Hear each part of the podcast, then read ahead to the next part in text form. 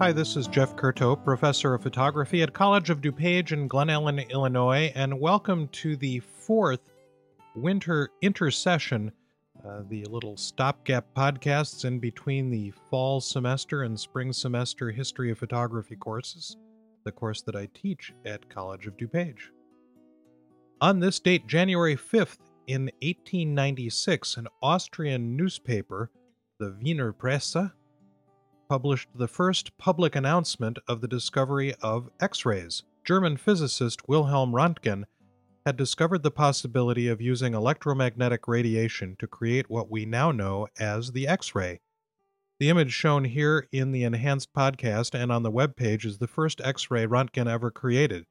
It's an image of his wife's hand. You can see her wedding ring on the hand on her finger.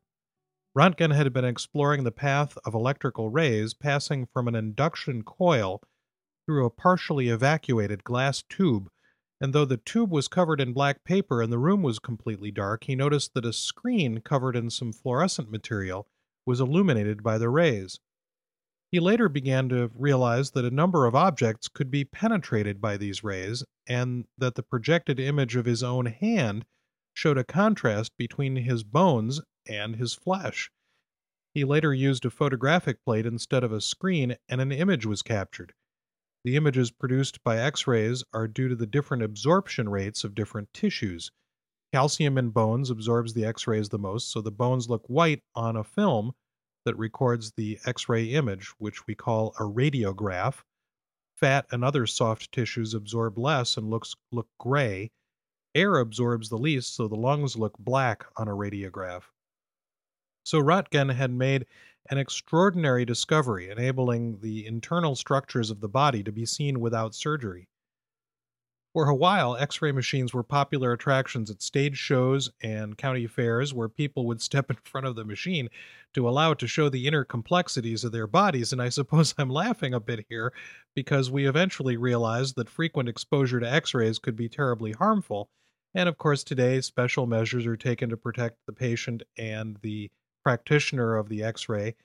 And also, yet, though, by the early 1900s, those damaging qualities of X rays were shown to be very powerful in terms of fighting cancers and other skin diseases. So there was a uh, positive side to the harmful effects of those X ray uh, rays, of the X ray radiation.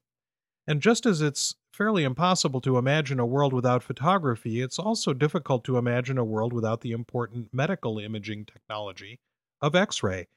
In 1896, the invention of the X ray created an amazing step forward in the history of medicine, and for the first time ever, the inner workings of the body could be made visible without having to cut into the flesh. This date, January 5th, marks another anniversary that's sort of a, I guess, a flip side to the announcement of X rays. In 1892, the German mathematician and astronomer Martin Brendel made the first successful auroral photograph, a picture of the northern lights or the aurora borealis. He made the photograph in black and white in 1892 because, uh, of course, that was the only uh, technology available at the time.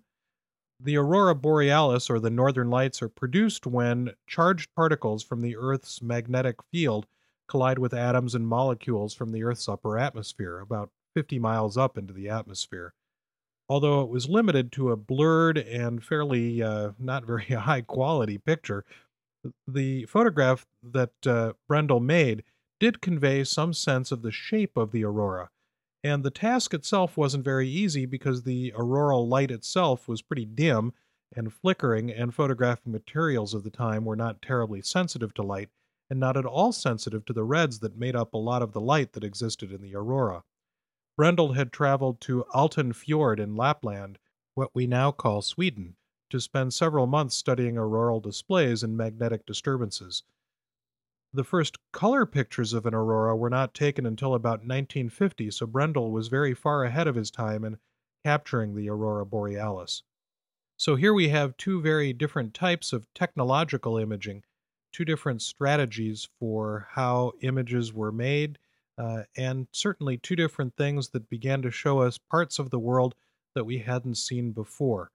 So, January 5th, 1896, uh, Wilhelm Röntgen's invention or discovery, rather, of the X ray and then uh, in 1892, Martin Brendel making the first successful auroral photograph, sort of the uh, alpha and omega, I suppose, in a way, of looking both inside and looking to the heavens.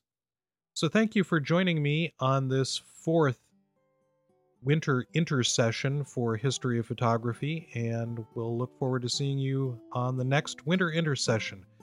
Thanks for listening. The History of Photography podcast is a member of the Photocast Network. Find this and other photography podcasts at photocastnetwork.com, your photography resource in the photosphere.